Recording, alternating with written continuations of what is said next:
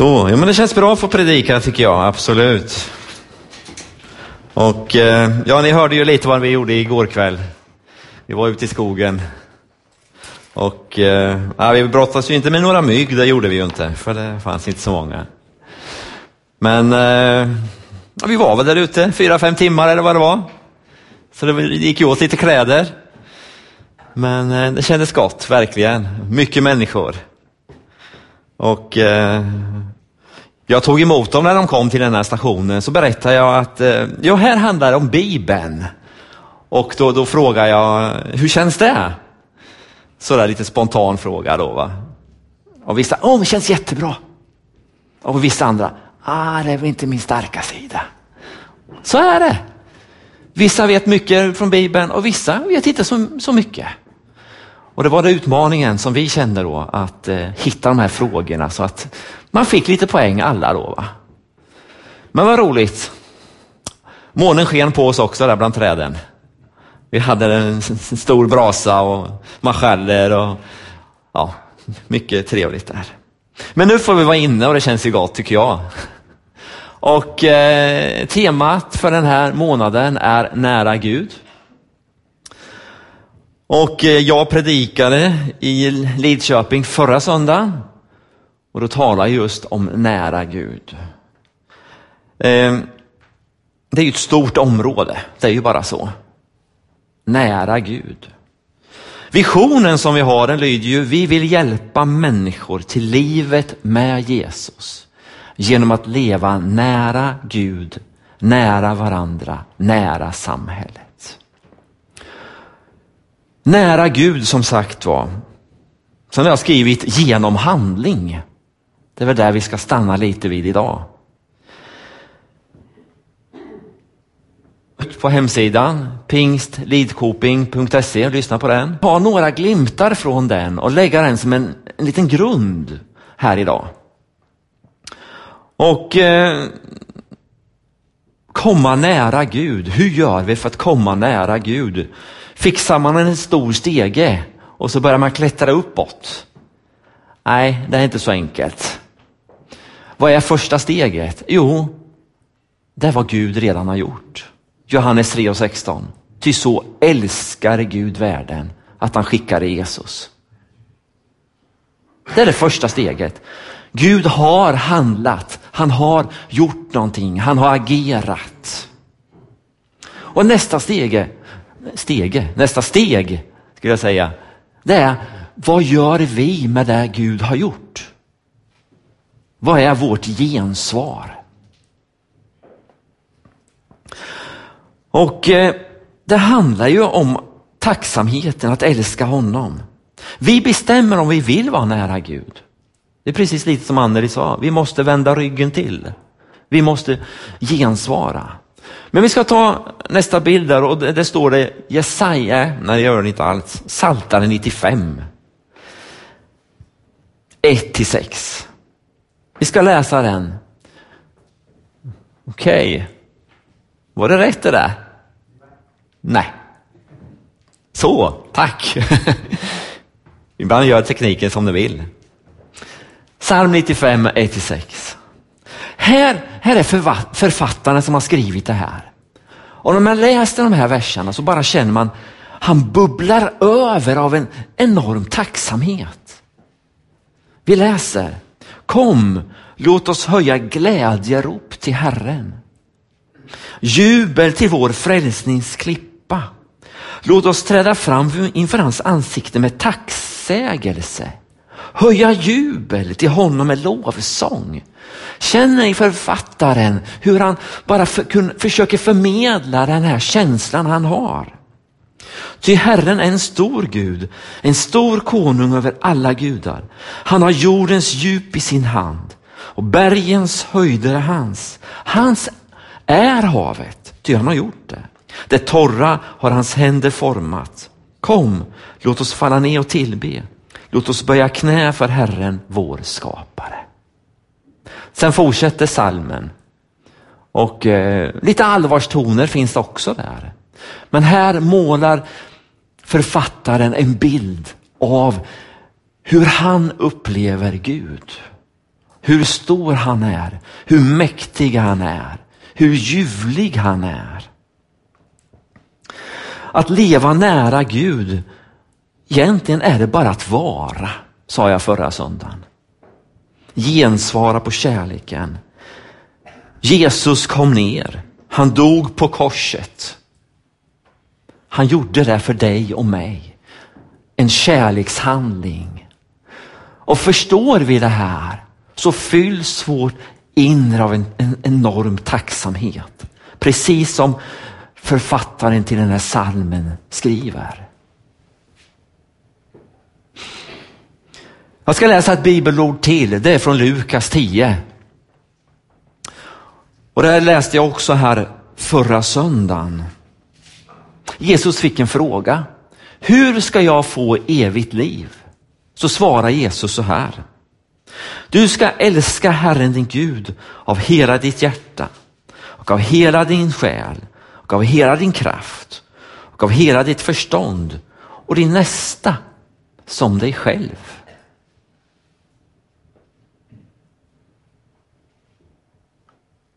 Det handlar om att sätta Jesus för, på första plats i sitt liv.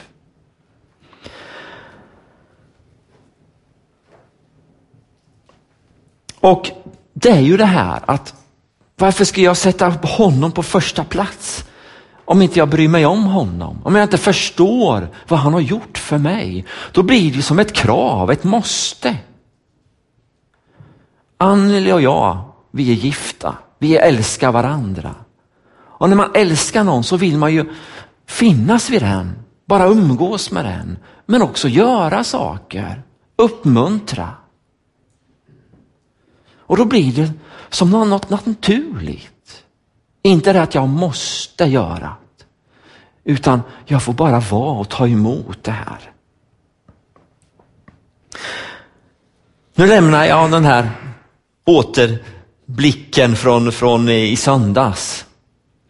Eh, efter gudstjänsten så var det en kvinna som kom fram till mig och sa, eh, det här är ju egentligen grunden för alltihop. Leva nära Gud. Ja, det är det det handlar om. Att leva nära Gud och förstå det här. Det är ju grunden för alltihopa. Har jag inte förstått Guds kärlek, då förstår jag inte resten heller. Det är så viktigt. Bygger jag på en fel grund, ja men då, då, då kan det bli ett snett hus. Då blir det fel på något sätt. Men har jag den rätta grunden, då förstår jag resten också. Vi tar nästa bild där. Jakob 4.8 tänkte jag på när jag förberedde mig här i, i fredags. Då står det så här, närma er Gud så ska han närma sig er. Första steget är taget sa jag genom Jesus. Och sen blir det, ett, ja, vi går några steg var.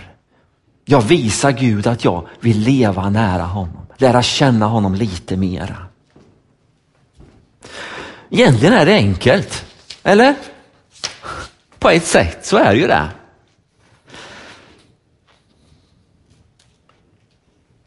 Hur gör jag för att närma mig Gud? Ja, men det är ju gensvaret som jag sa. Att förstå att jag är älskad för den jag är, inte för vad jag gör. Men det innebär också, som vi läste från Lukas, att bry sig om min nästa. Genom handling skulle jag vilja säga. Om vi tar nästa bild där. Moder Teresia fick frågan om hur hon tillbringar sina dagar så svarar hon, varje morgon umgås jag med Jesus. Sen går jag ut och letar efter honom i förklädnad. Det är så vi borde tillbe, säger hon. Först ser vi Jesus och sen försöker vi älska honom bland människor. Att se varandra, att hjälpa den som har det svårt. När jag gör någonting så gör jag det egentligen till Jesus på ett sätt. För att han älskar alla människor. Är det något krav? Nej. Moder Teresia kände inte att jag måste, utan hon bara upplevde en längtan att få ge vidare det hon har fått. Det är som en kanal. Jag har fått ta emot och så ger jag det vidare. Det är därför han säger, författaren Lukas, att, att eh, det också med handling.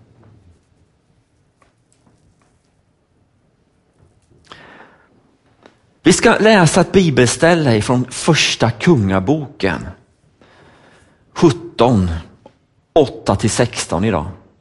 Det handlar om det här att göra någonting. Och jag ska ta tid att läsa de här verserna. Har ni biblar får ni jättegärna följa med i dem.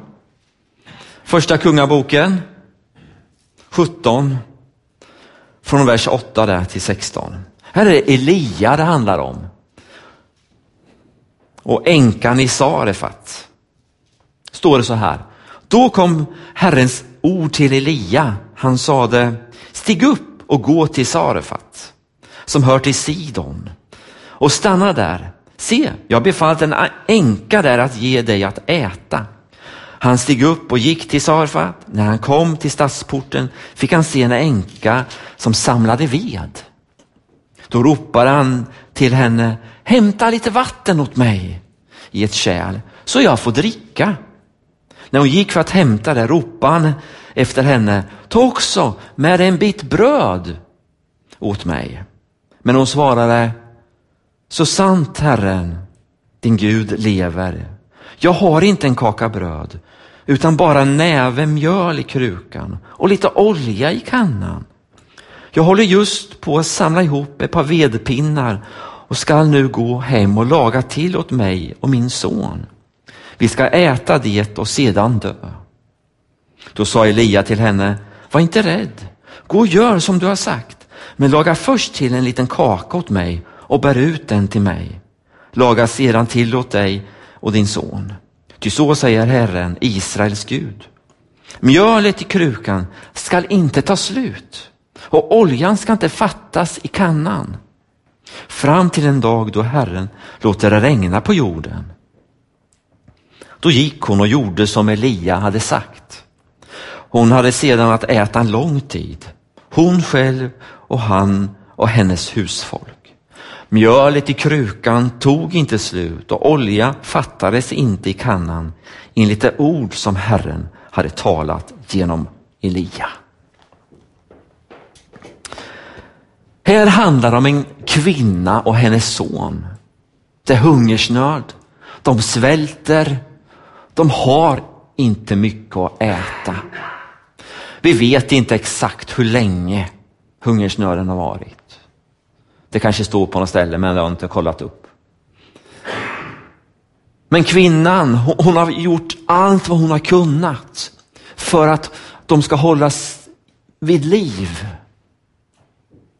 Det skulle kunna vara som så att eh, sonen, han är så, eh, han har svält så länge så han har inga krafter kvar. Han kanske ligger där på en, på en säng, han kanske inte orkar röra sig, flugorna surrar, han orkar inte vifta bort dem ens en gång. Och här, här stapplar den här kvinnan ut för att plocka ihop några vedpinnar. Man får fantisera lite också, eller hur?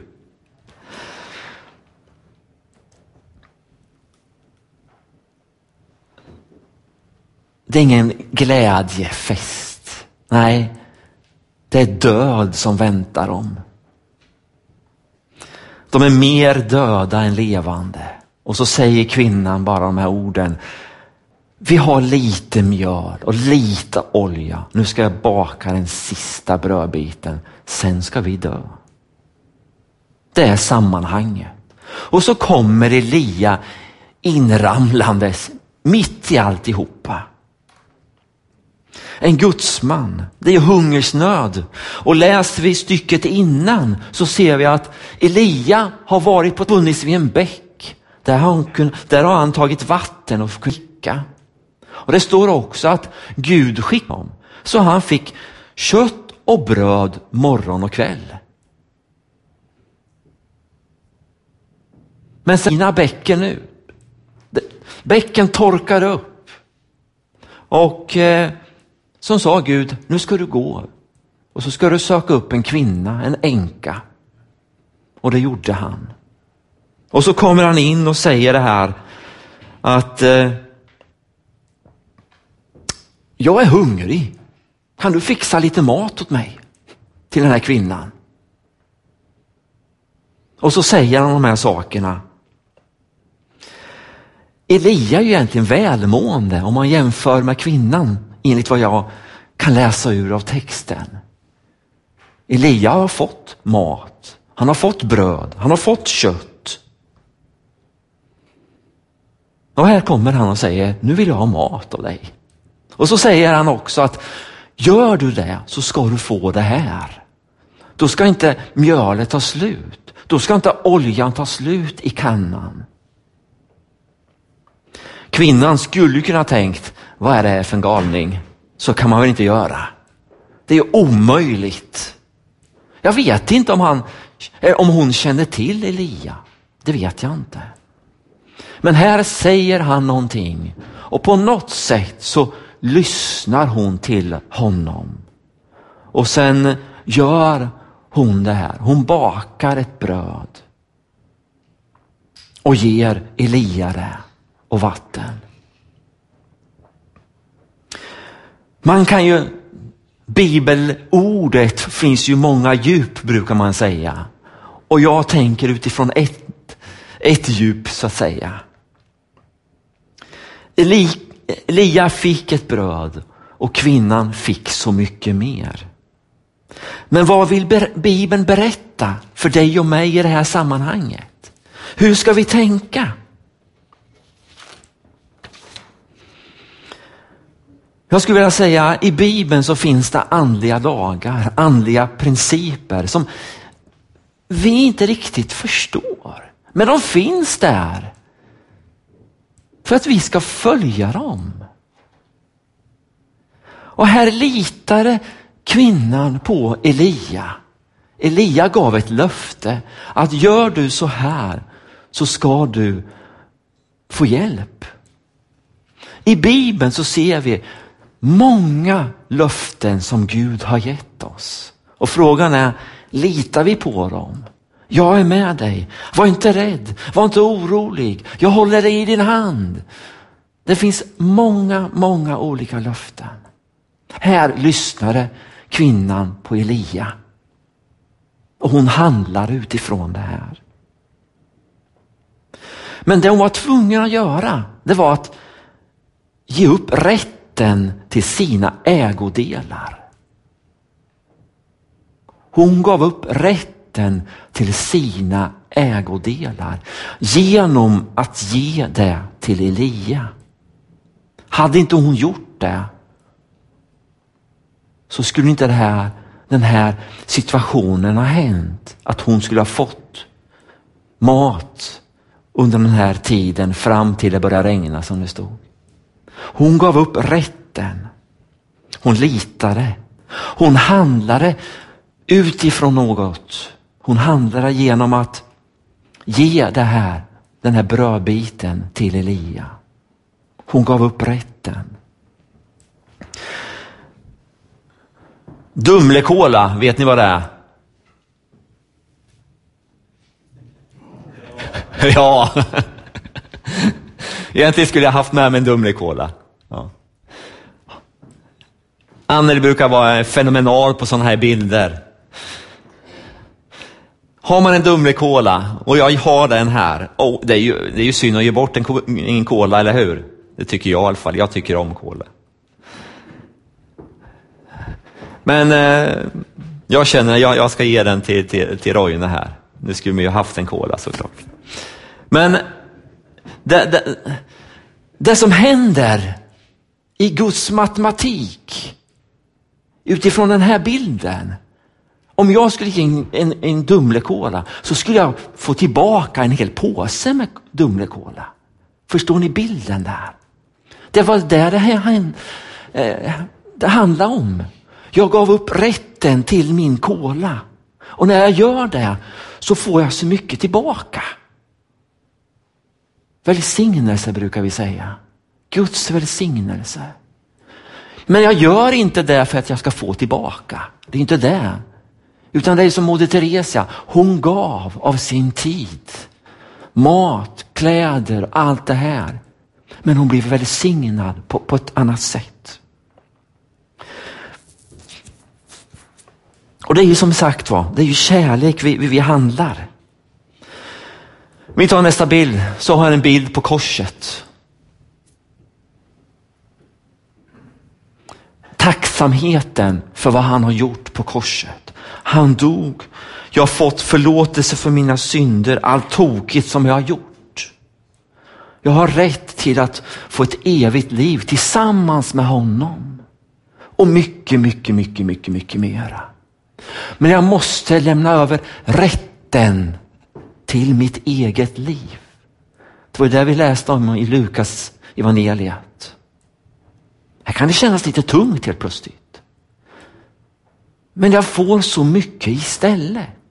Inte berömmelse och, och, och massor med pengar. Nej, men på ett annat nivå, på ett annat sätt. Vi ber ju Fader vår. Låt din vilja ske. Det är där vi ber. Låt din vilja ske med mig. Jag lämnar över mig till dig. Det är det handlar om. Det är det det handlar om. Jag är villig att allt mitt är ditt brukar vi säga. Vi har sådana uttryck ibland. Och ibland så undrar man, vad är det vi säger för något? Skicka mig var du vill, vart du vill. Vill, menar vi det? Det finns ju sådana sånger med sån här man sjunger och lever sig in i. Ta allt. Men vad, vad säger vi? Men här trivs jag. Men egentligen är det ju precis som det kvinnan sa. Jag gav upp rätten till det jag ägde. Så välsignade Gud den där kvinnan i ett överflöd. Att komma nära Gud, det handlar om att bara finnas vid hans sida, men också att agera skulle jag säga. En man satt i fängelset i Sovjetunionen. Det är ju några år sedan, förstår ni, när Sovjetunionen fanns. Han var pastor, han hade berättat om Jesus. Han kom in i fängelset där. Och när han kom in där så kände han, det här är mitt område nu. Här är jag satt och jag ska berätta om Jesus för de som sitter här. Han kunde inte hålla tyst. Han hade fått så mycket av Gud och han ville ge med sig. Och jag vet inte varför han tänkte så här, men han tänkte så här. Den som är den värsta av alla ska jag be för. Honom ska jag vinna för Gud. Den värsta brottslingen. Så han började be för den här mannen. Han gick in i fasta dessutom. Han fick ju inte så mycket att äta men ändå så avstod han även från det. Bara för att de här människorna måste få uppleva vem Jesus är. Han bad, jag vet inte hur länge han höll på, men det var en tid. Han låg där på knä en, en, en dag. Så kom den här mannen och knackade honom på axeln. Vad håller du på med? Så fick han svara, jag ber för dig. Och där fick han be för honom. Han blev en kristen och förstod det här vad Gud hade gjort. Och det var inte bara han, utan den ena efter den andra började förstå att Jesus är ju viktig. Och de börjar följa honom, alltså Jesus. Och helt plötsligt så börjar fångvaktarna och de undra vad är det som har hänt i, fång, i fängelset. Helt plötsligt en annan ton, en annan atmosfär. En atmosfär om att man bryr sig om varandra. Då berättar han ju vad han hade gjort. Så de skickade honom till ett annat fängelse som var ännu värre av våld och hat. Och så sa de, om du förändrar det här fängelset som gjorde med det andra så blir du benådad. Alltså, vi släpper ut dig. Han brydde sig inte om det här att, att han skulle bli utsläppt, utan han brydde sig om människorna som fanns där. Han gjorde samma sak och samma sak hände. Människorna där i fängelset upplev, fick uppleva vem Jesus var. Det blev en förändring i atmosfären där. Fängelsefolket sa, vi släpper ut dig. Du är fri.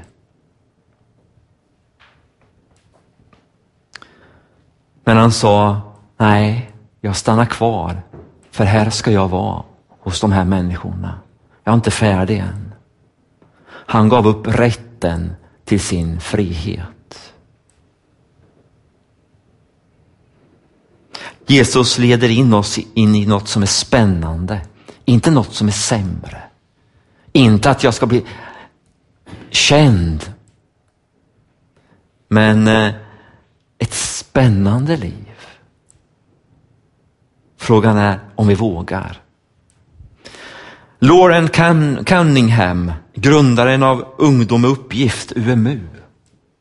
Han, eh, ja, UMU, den, en, en, en organisation där eh, ungdomar får komma tillsammans, lära känna vem Gud är, bli utmanade och så blir de, eh, får de resa den. Han, Lauren, han är grundare till det här. För ett visst antal år sedan. Alla möjliga sammanhang kom de här ungdomarna ifrån. Vissa var så emot Jesus, börjat följa honom. Andra visste ingenting om det här med kristendom. Andra hade växt upp i en kyrka och hört undervisningen under många år. Där hade han talat. Och vissa av dem, ska jag också säga, de levde fortfarande kvar fast i drogmissbruk, alkohol. Han hade talat, Lauren, som var han ute och gick. Gud till honom. Vad är det för något? Han tog upp det han hade i fickan. Det var lite mynt och lite sedlar. Då sa Gud till honom, släng de här pengarna på backen. Och att han hade fått vara med om så mycket saker som Gud hade gjort. Så han bara kände att jag kan göra precis vad som helst för Gud. Och så fick han en uppmaning, släng pengarna och han gjorde det. Han tänkte, ja det är väl någon som ska ha de här pengarna, som hittar de här sen. Jag vet ju inte, som han sa. Men han gjorde det. Och eh, sen gick han. Nu får du vända dig om och plocka upp pengarna. Nej men gud, så här kan de inte göra. Nej, det här måste ju vara min. Han kom inte ifrån det. Utan till slut så vände han sig om. Han gick tillbaka ner dem i fickan. Och så gick han vidare.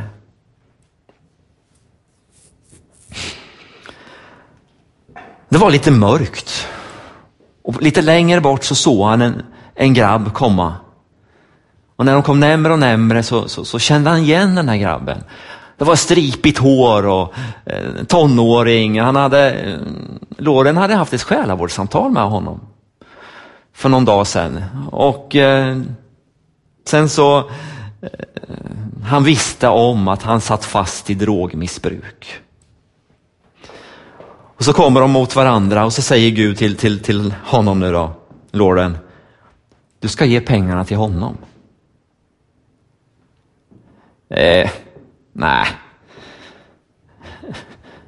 Lauren börjar argumentera med, med Gud där. Nej, men han kan jag inte lita på. Det går ju inte. Jag menar, skulle jag ge de här pengarna till honom så skulle han ju köpa droger för direkt. Nej, det gör jag inte. De möttes, Lauren struntade i det här och så gick de vidare. Men eh, Gud talade till honom en gång till. Du ska ge pengarna till honom. Ja, men nu, nu, jag vet ju inte var han bor. Jag vet ju inte. De kommer ju ifrån varandra.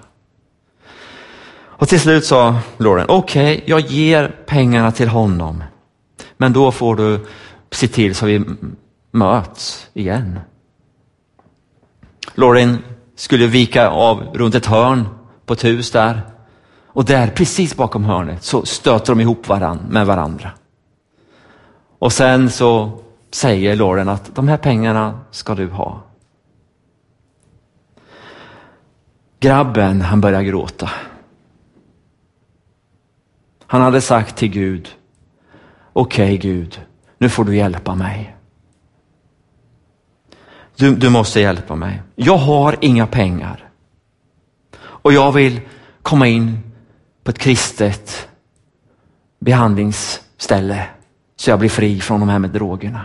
Men jag har inga pengar. Du ser, de här pengarna har jag och så här mycket fattas det. Så möter han Lauren och Lauren tar fram sina pengar. Det är den summan som han behöver för att han ska kunna komma på det här behandlingshemmet.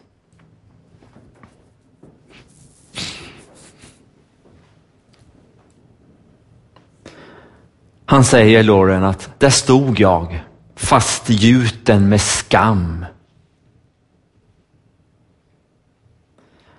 Jag hade inte svårt att slänga pengarna på backen.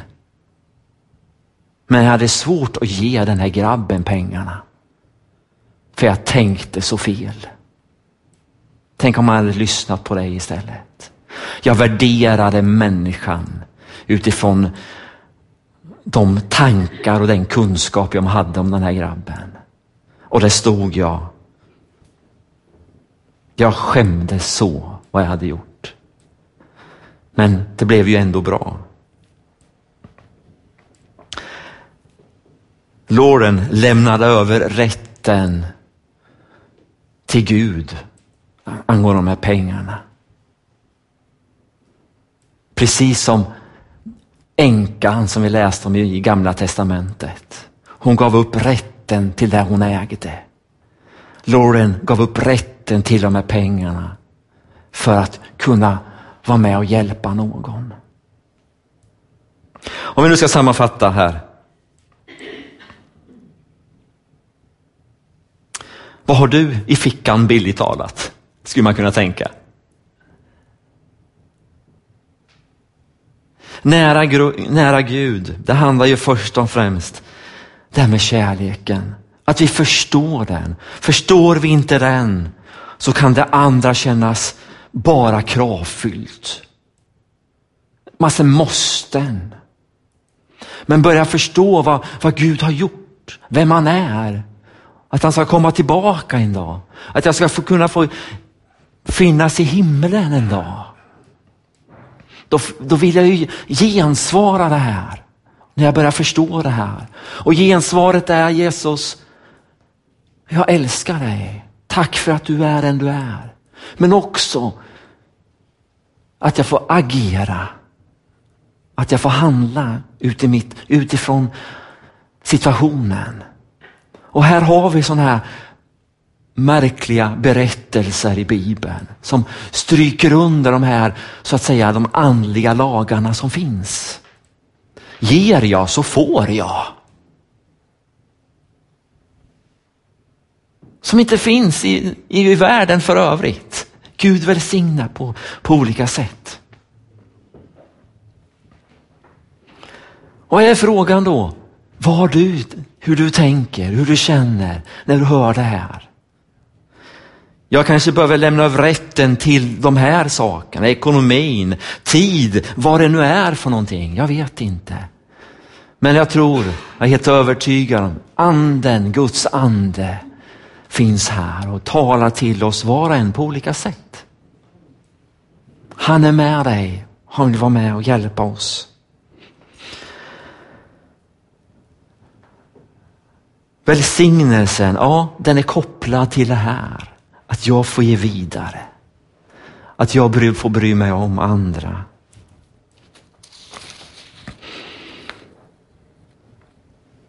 Lukas 10, det var ju det här. Du ska älska Herren din Gud av hela ditt hjärta, av hela din själ och av hela din kraft och hela ditt förstånd. Och din nästa ska du älska som dig själv. Varför? Jo, för att vi vill ge vidare det, det, vi, har, det vi har fått.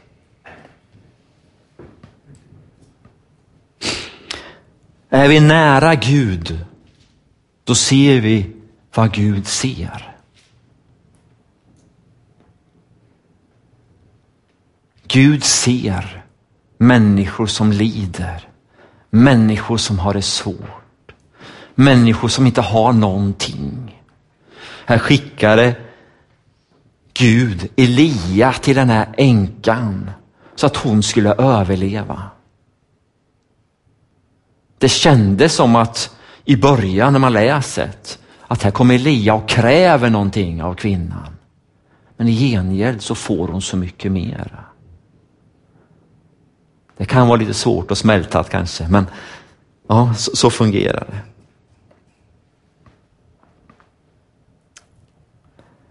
Att handla, att agera.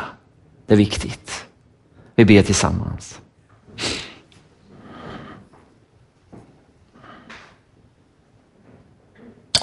Jesus, jag tackar dig för din kärlek till hela mänskligheten. Tack att du kom till den här jorden. Tack att du älskar alla människor, varenda en. När du hängde på korset så, så tänkte du på alla människor. Och tack att du bryr dig om var och en. Och tack att du ser oss. Du vet om oss, Jesus. Men tack att vi får den här stunden säga till dig, det är dig vi vill följa. Hjälp oss och led oss så att vi kan vara dina händer och fötter på den här jorden. Många människor har ingenting. Många människor har det så svårt. Jag ber att du ska leda oss, leda oss här i Grästorp. Tack att vi får be för människor som har det svårt den här stunden. Tack att du vill hjälpa och styrka. Men du ser också till våra hjärtan hur vi tänker. Tack att du vill tala till oss den här förmiddagen. Om det finns områden i våra liv där vi kanske behöver öppna upp, släppa in dig. Så att säga lämna över rätten. Tack att du vill vara med och leda där. Jag ber så i Jesu namn. Amen.